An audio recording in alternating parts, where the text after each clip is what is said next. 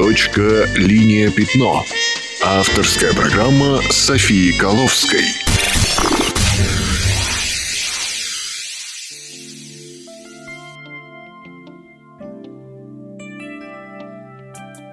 Всем привет, с вами София Коловская, и это передача «Точка. Линия. Пятно» – программа о том, как стать иллюстратором. Сегодня я продолжу тему, которую подняла в прошлом выпуске, и постараюсь рассказать об особенностях книжной иллюстрации, а также дать практические советы, чтобы вы сами смогли иллюстрировать книги. «Точка. Линия. Пятно» – авторская программа Софии Коловской.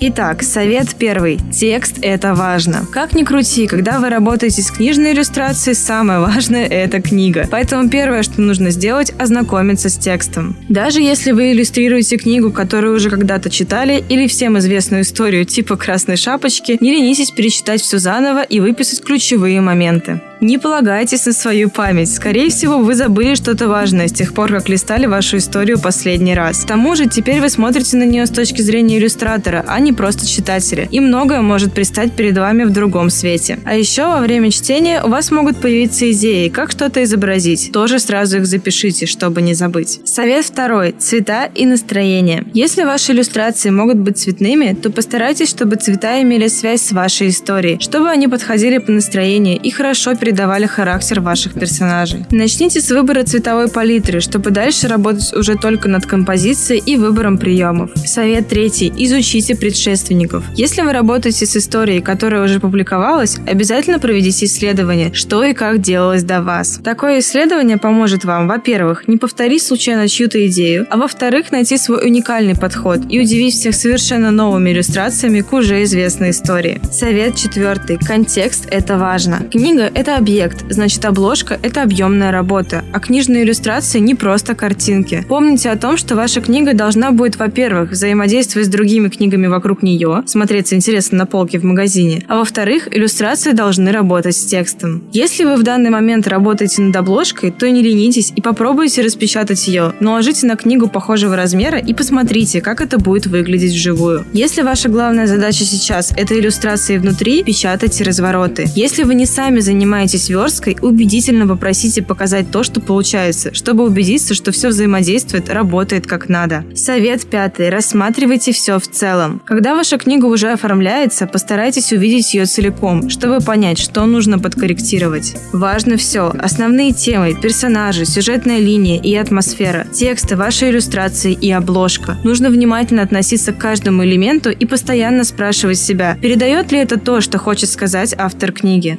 Совет шестой. Вдохновляйтесь содержанием. Если вам нужно проиллюстрировать историю, действия которой происходит не в наше время, найдите как можно больше источников о нужной вам эпохе. Поможет все. Фотографии, старые газеты и журналы, реклама, другие произведения того времени. Все, что вы найдете, вы можете переработать, чтобы создать наиболее убедительные иллюстрации.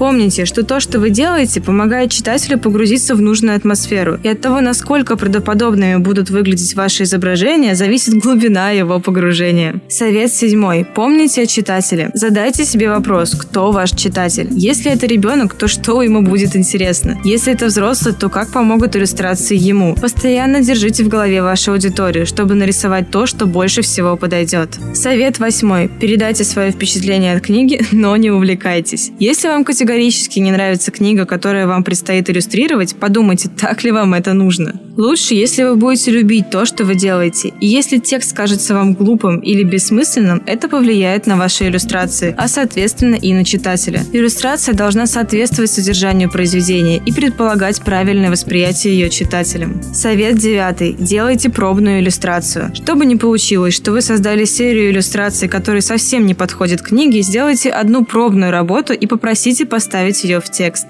Посмотрите вместе с редактором или ответственным за это сотрудником издательства, что выходит и как все смотрится. Возможно, вы обнаружите, что выбранный вами подход не работает. Не расстраивайтесь. Хорошо, что вы поняли это на начальном этапе. Совет десятый. У вас есть свой стиль. Многие издатели полагают, что создать качественную и подходящую иллюстрацию классическому художественному произведению может только иллюстратор, который живет в то же время, что и автор. По этой причине часто новые издания классики перепечатывают встречаются со старыми иллюстрациями, но этого не стоит делать. Каждая эпоха дает новую трактовку и понимание произведения, поэтому современный читатель, который берет в руки старинное классическое издание, требует от художника современной иллюстрации, которая является актуальной и созвучной его времени. И если вам предложили работать с текстом, написанным много лет назад, не бойтесь предложить свое видение. Не пытайтесь подстроиться под старинный стиль или перекроить себя. У вас есть своя манера рисования, и ваша задача подстроить ее под содержание текста, но не под эпоху. Да, я говорила выше, что необходимо вдохновляться эпохой. Безусловно, но это не должно вам мешать, только помогать передать атмосферу произведения. Следующие несколько советов подходят больше для тех, кто будет работать с детскими книгами, но будут полезны всем иллюстраторам. Первое. Детали. Если предполагается, что вашу книгу будут читать дети, добавьте больше деталей. Так они захотят вернуться к книге еще не раз, чтобы рассмотреть все как следует.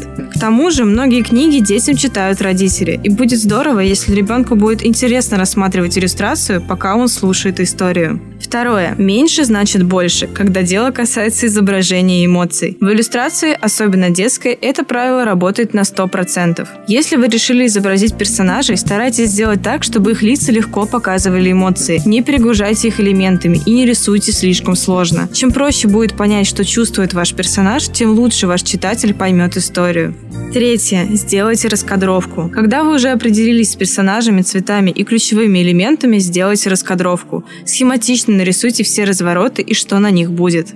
Это позволит вам увидеть, как будет восприниматься ваша визуальная история. Лучше, если будут чередоваться крупные по композиции иллюстрации с более мелкими, а маленькие элементы контрастировать с огромными. Так будет интереснее и динамичнее. И, наконец, четвертое. Чувство юмора. Шутите. Да-да, попробуйте пошутить с помощью вашей иллюстрации. Это особенно важно, если вы работаете с детской книгой. Дети любят веселые иллюстрации. Не бойтесь рисовать нелепые, забавные вещи. Любите то, что вы делаете. Это были несколько советов, которые помогут вам создавать книжные иллюстрации более вдумчиво. В следующем выпуске я сделаю краткий экскурс по петербургским музеям, которые смогут вас вдохновить. С вами была София Коловская. Любите книги. Точка, линия, пятно.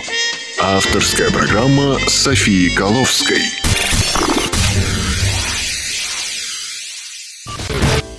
Вы живете в Петербурге. Являетесь активным пользователем 4G интернета. Слушайте Радиофабрика на своем смартфоне. Наше приложение уже предустановлено в базовом пакете для прослушивания потокового аудио. Просто запустите приложение «Радиофабрика» на доступном для вас устройстве и наслаждайтесь прямым и качественным эфиром. Вы слушаете Радиофабрика. «Радиофабрика» в вашем смартфоне. Fabrica. There seems to be no sign of intelligent ones here.